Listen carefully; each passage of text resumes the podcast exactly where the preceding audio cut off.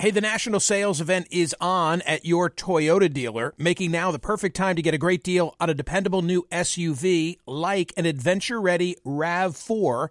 Available with all wheel drive, your new RAV4 is built for performance on any terrain, from the road to the trails, and with plenty of passenger and cargo space, plus available tech like wireless charging, you and your entire crew can stay connected. Or check out a stylish and comfortable Highlander with three spacious rows of seating for up to eight passengers and with available features like the panoramic moonroof you can sit back and enjoy the wide open views with your whole family. Plus, both RAV4s and Highlanders are available in hybrid models, so no matter your style, you can drive efficiently and save on gas. Visit your local Toyota dealer and check out amazing national sales event deals on RAVs, Highlanders, and more when you visit buyatoyota.com.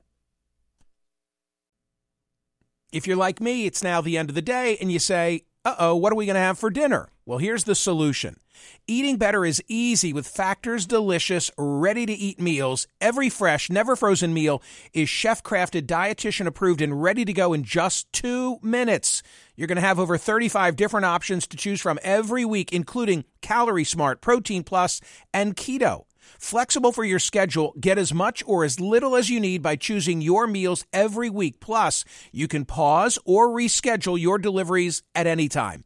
Also, there are more than 60 add ons to help you stay fueled up and feeling good all day long. Factor is the perfect solution if you're looking for fast, premium options with no cooking required. Sign up and save. We've done the math. Factor is less expensive than takeout, and every meal is dietitian approved to be nutritious and delicious. What are you waiting for? Get started today and get after your goals. Head to factormeals.com slash smerconish50 and use code smerconish50 because you'll get 50% off.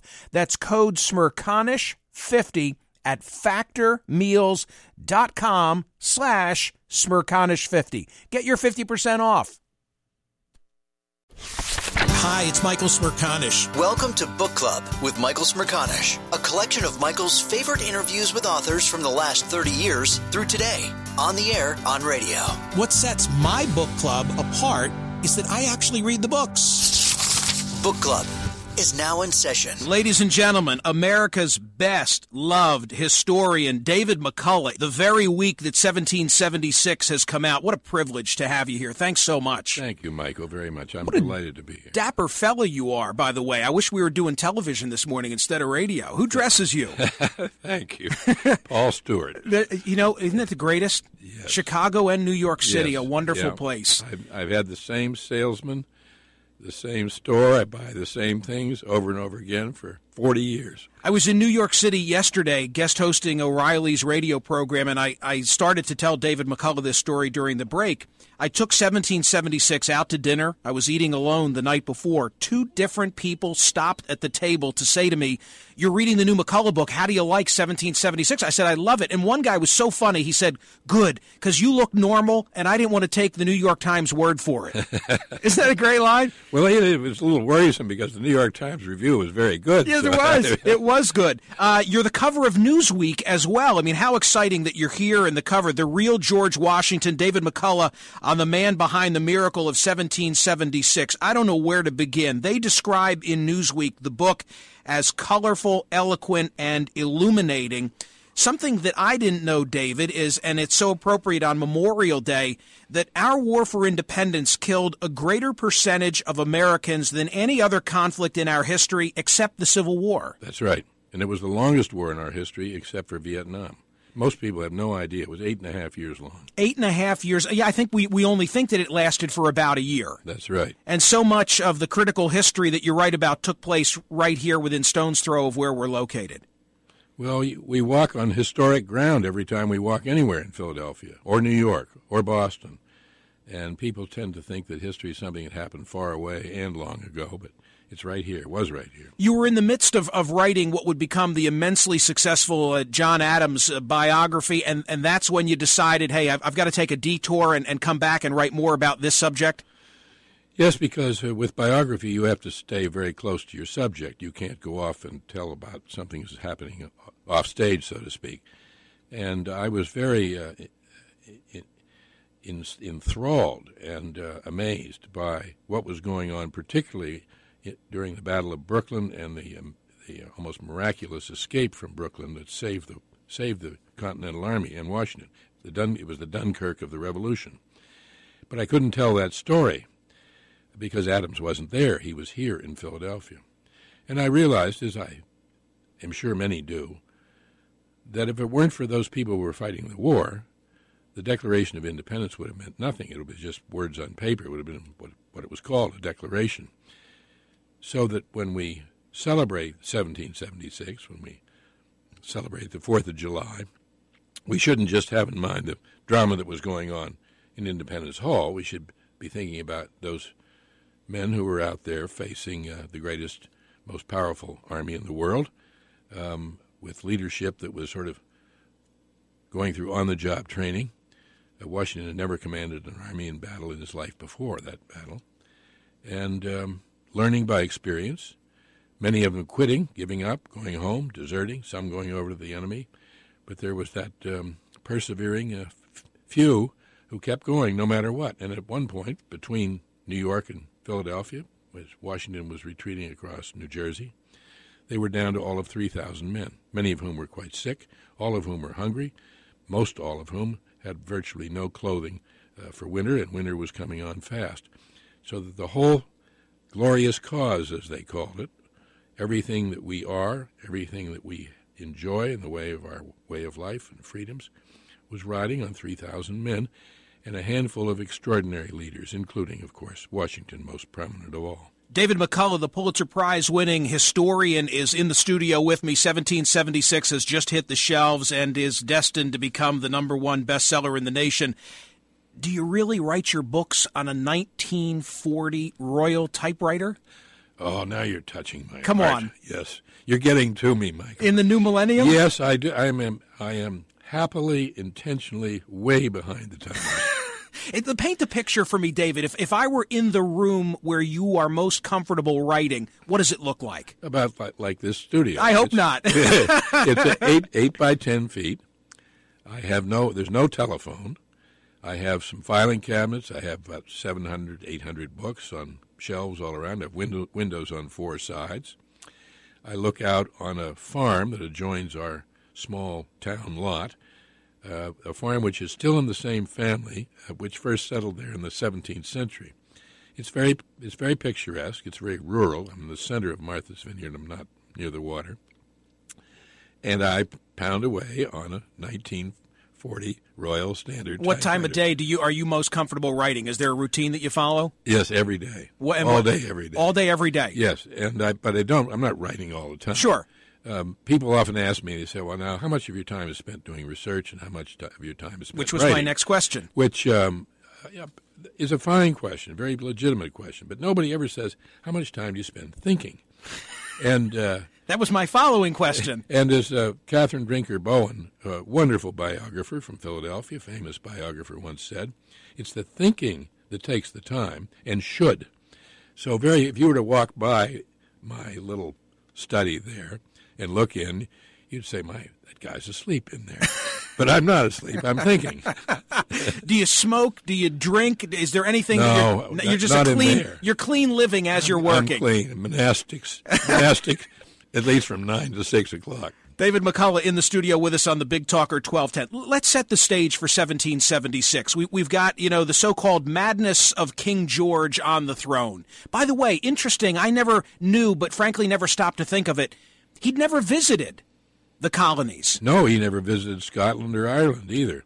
Uh, that wasn't considered necessary, and I don't think the British people would have stood for it, uh, for their king to leave. And news takes months to reach him. Yes. You know, the first president to ever leave this country while in office was Theodore Roosevelt when he went down to Panama, and there was there was t- tremendous controversy over whether that should ever be done. So you've got King George on the throne, the Continental Congress sitting in Philadelphia, General George Washington leading this this band of soldiers that I guess was initially called the the Army of the United Colonies. Yes, well, it was called a multitude of things, but it was not called the Continental Army. I want to go back to the to King George just a second. King George is best known for two things: that he lost the American colonies and that he was crazy. He was not crazy in 1776. His he had a disease which in today could be counteracted, could be cured. He and the, his mental uh, imbalance came much later, 20 years later. He was young, he was intelligent, he was an accomplished musician, a very good artist. He amassed the finest personal private library in the world. Uh, Samuel Johnson thought he was charming company. This was a man of, of considerable ability. His mother told him George be king. And he, uh, when your mother tells you that, I suppose you do it. He felt that it was his duty to suppress the rebellion. He felt that the leaders of the rebellion here were traitors. And it's, it's the speech that he gave in October of 1775. Which is how you open the book. That gave us the clue here. Doesn't reach here until, amazingly, the first day of the new year, 1776, which gave us the realization that this was not going to be a short family squabble, and that in fact it was going to be a long, trying, bloody war, and that we should be fighting for our own independence. At Bunker Hill, at um, Lexington and Concord, those men were not fighting for American independence. They were fighting for their rights as freeborn Englishmen. So it's a big shift to go from that in a matter of months to independence. You bring you you uh, you start the book by talking about King George and about these amazing sessions in the House of Lords and the House of Commons. I, another thing I didn't know that I learned from David McCullough: a third of of the British elected officials didn't want a part of this war. No, they didn't want a part of the war, but very importantly, they still called it called them our colonies. In other words, they weren't about to let us go right any more than the king was. They just wanted to bring us back in in a more accommodating way, which would have worked. You write about some great characters, and this to me is is vintage David McCullough. You're talking about Charles James Fox, uh, only 26 years old. You obviously know where I'm going listen, here's here's how David McCullough describes it. Born to wealth and position, Fox was an unabashed FOP. FOP. Describe what are you talking about there? Well, he, he wore high heeled shoes of different colors, among other things. A dandified macaroni who at times appeared in high heeled shoes, each of a different color, and happily spent most nights drinking or gambling away his father's fortune at London's best clubs. But his intellect and oratorical gifts were second to none. He always spoke spontaneously, never from notes or a prepared text. Fox, it would be observed, would as soon write down what he was going to say as pay a bill before it came due. It's a great line. It is. Uh, but good stuff. I mean, you talk about him. You, you, you, talk about. Let me just see from my notes. I loved the discussion of Nathanael Greene. Who was Nathanael Greene? Nathanael Greene is an American that every American ought to know about. He was a Quaker from Rhode Island, and because of a childhood injury, he limped badly. One leg was quite badly injured. He had uh, he was subject to asthmatic attacks and uh, he was all of 33 years old when he was made a general, and all that he knew about the military life, about armies, strategy, tactics, was what he had read in books. But but it, what's so important to understand is that it was an age in which people had the idea that reading books was a very good way to learn things. And that's the Enlightenment concept. With a close study of books, everything can be learned and understood. He um, he had he had the gift.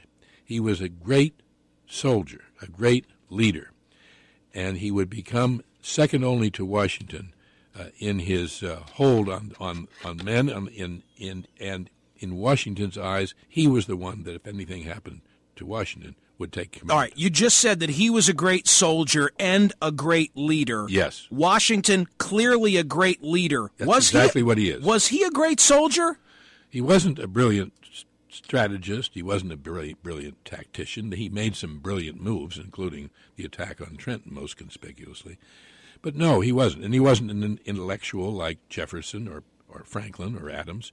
He wasn't a powerful orator like Patrick Henry. He was a leader. And he, he, he was the kind of man men would follow. And they would follow him through hell, which they did. His, um, his integrity was total. His courage was phenomenal, moral and physical courage. And maybe as important as anything, he would not quit. He would not cave. And there was every reason to believe that the war was over and we had lost much of the country, by far the majority of the country, not to say the British had come to that conclusion when it was down to 3,000 men in the Continental Army. But for those 3,000, you and I would be sitting here today uh, talking about Camilla Parker Bowles. Yeah, sipping tea and God knows what else. Yeah. and eating at Wimpy's. Yeah. the great David McCullough in the studio with me. Well, one other observation before we go to break uh, about Washington. This picture emerges from 1776 of George Washington preparing on the eve of battle and worrying about the wainscoting at Mount Vernon. Yes. Talk about that. Well, it's a strange thing. He, he had the most overwhelming problems, uh, everything pressing down on him, including the prospect of imminent defeat. And uh, he would sit and write long letters about the, what kind of paint he wanted for the parlor and how the siding was to be handled in the kitchen and so forth. I think it was his way of cra- keeping from uh, cracking. I think it was what kept him in balance. Churchill told Eisenhower during the war before D Day, You've got to take up some hobby or you're going to crack. And he urged uh, Ike to uh, take up painting, which Churchill Churchill loved. did, yeah. And Ike did, and became quite good. He wasn't as good as Churchill, but I think I think that Washington's letters about the creative a- activities going on at home at Mount Vernon kept him in balance the way painting did for Churchill and Eisenhower. David McCullough, Pulitzer Prize winning historian, uh, America's most beloved historian, brand new book, 1776, cover of Newsweek, racing up the charts as we speak, in the studio with me for just a couple of more moments, and then he leaves us and he goes to the National Constitution Center. By the way, do you enjoy this? I don't mean being in my company, but I mean, you know, being on the road as you're, you're doing now. I, I know it's odd, but I enjoy it very much. I like meeting people. I like meeting the people who read my books. I like visiting different places in the country. I I, I feel uh, renewed by it. You you must you, you, must feel great to know that in the internet age in which we live, you know, you're you're the uh, uh, the exception, sitting there with the 1940 Royal typewriter. That people want to read your books and they want to read about history, and that they're enthused about what happened in 1776. That's good news. Well, I think there's a lot of good news. You know, the the uh, conventional wisdom among uh, educators, for example, and uh, and publishers was that young people, uh, children, don't want to read books anymore, that they love uh, uh, all the mechanical, uh, electronic devices. And so there was a great movement to, in, to uh, decrease the, uh, the difficulty of the vocabulary, to make the print larger, to put more pictures in, everything to try to pull these supposedly indifferent young people into reading books. This this was the conventional wisdom for about 25 years. And then along came Harry Potter and blew all that right that out of the water. Yeah. And uh, I think one of the happiest days of my life was to see an eight year old granddaughter on a nice summer day uh, in the morning, house full of other kids, go out into the driveway and get into the car to sit where she would be quiet so she could read a 750 page book. when I great. saw that, I just thought, this is one of the great moments of my life. Uh, people will read books. Uh, they will. They want to read books if if what's in the books is compelling. David McCullough, there's an Abigail Adams quote that I think uh, so summarizes what you've captured. You know the quote that I'm referring to. Yes, it's a, it's a quotation that uh, just sort of lifted me out of my chair when I first read it in one of her letters. She said, Posterity who are to reap the blessings will scarcely be able to conceive the hardships and sufferings of their ancestors. And of course, that's true. We don't understand what these people went through, not just the soldiers, but those who were at home, too. Those who had sent their husbands or their fathers or sons off to fight in the war. And, uh, and we always have to remember that the people who are caught up in these great events of the past don't know how it's going to turn out. They can't read the future. They don't know that they're necessarily going to succeed. Everything uh, that one might look at rationally at, the, at, several points was that they would couldn't possibly succeed, and that um, and that they're living in the present, not the past. They're living in their present, not ours, and that they um, that they are real people. We see them in in productions on stage, and they're they're preening about in what looks like a costume pageant with their. It's hard to take them seriously it's sometimes. Hard, very hard to take them seriously, yeah. and we can't see them in photography. We can't hear their voices, but if we look at what they said, in letters and diaries. And I, I've drawn almost all of this book from letters and diaries, over 700 diaries. Speaking of, uh, of letters, one of the things that, I, again, I didn't know until I read David McCullough's new book is that these letters, the George Washington letters to Martha Washington, she destroyed all but three, and the three that survived were because she forgot about them? Yes, she apparently put them in a book uh, for some reason or other and forgot which book it was and never found them, fortunately. But And they're very important letters.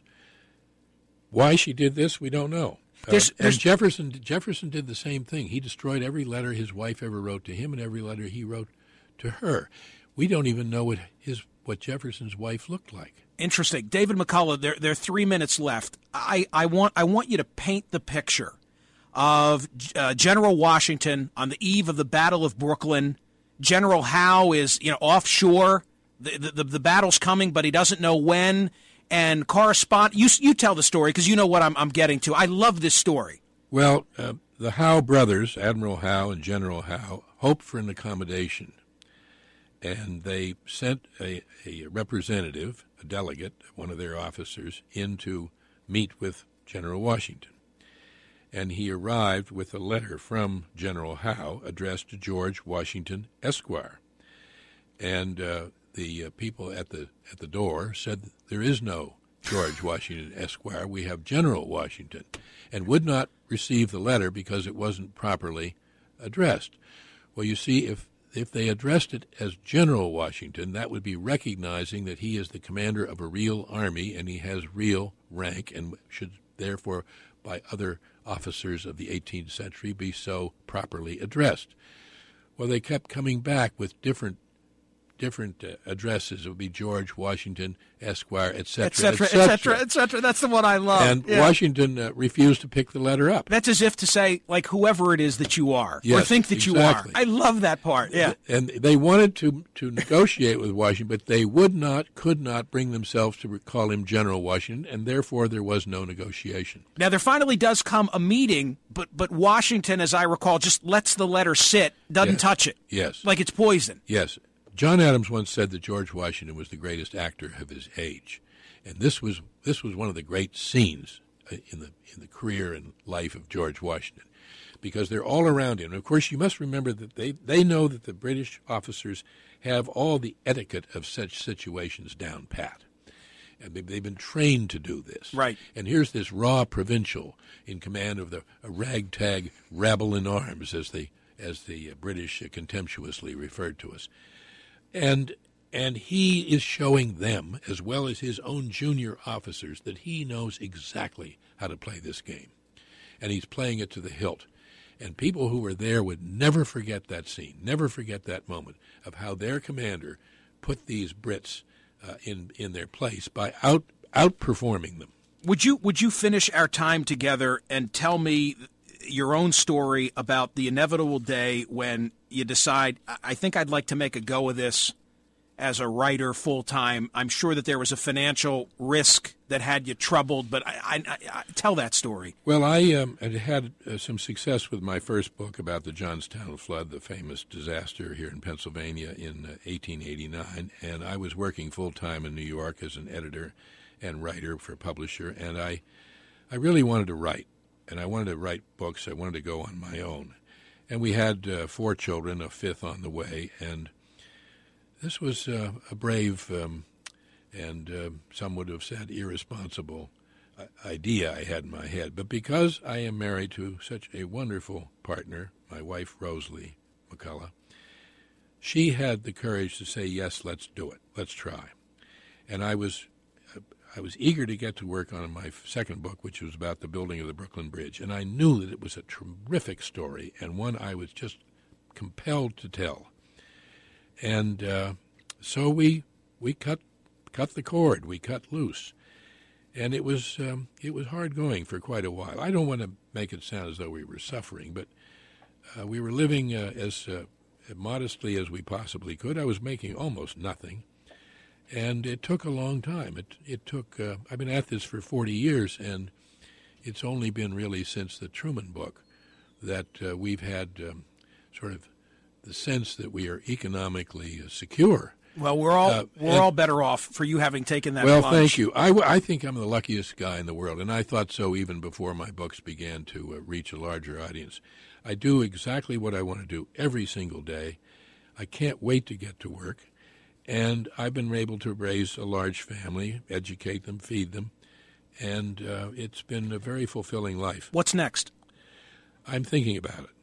Okay. I feel a little right now. Well, that's the important I part feel, of the. I feel a little uh, like uh, Joseph Hodgkins, the uh, Ipswich uh, shoemaker who was in the war, one of my favorite characters. He wrote to his beloved wife, Sarah, and he said, If I come out of this alive, I think I might like to rest for a spell. and I. hey, David, don't rest. Have, don't rest for. Don't rest for too long. All that, right, that's Please. what my publisher You're the man. By the way, look around. We normally only afford this status to rock stars. So thank you very, very much oh, for being here. I really, really appreciate that you came in. It's been delightful. All right. The great David McCullough, Pulitzer Prize winning historian, 1776. What great fun. Book Club with Michael Smerconish. New episodes drop Tuesdays and Fridays. Listen to the Michael Smerconish program weekdays on SiriusXM's POTUS Channel 124 and anytime on the SXM app. Connect with Michael on Facebook, Twitter, YouTube, and at smerconish.com. Spring? Is that you? Warmer temps mean new Allbirds styles. Meet the Superlight Collection, the lightest ever shoes from Allbirds, now in fresh colors. These must have travel shoes have a lighter than air feel and barely there fit that made them the most packable shoes ever. Plus, they're comfy right out of the box. That means more comfort and less baggage. Experience how Allbirds is redefining comfort. Visit allbirds.com and use code SUPER24 for a free pair of socks with a purchase of $48 or more. That's A L L B I R D S.com, code SUPER24.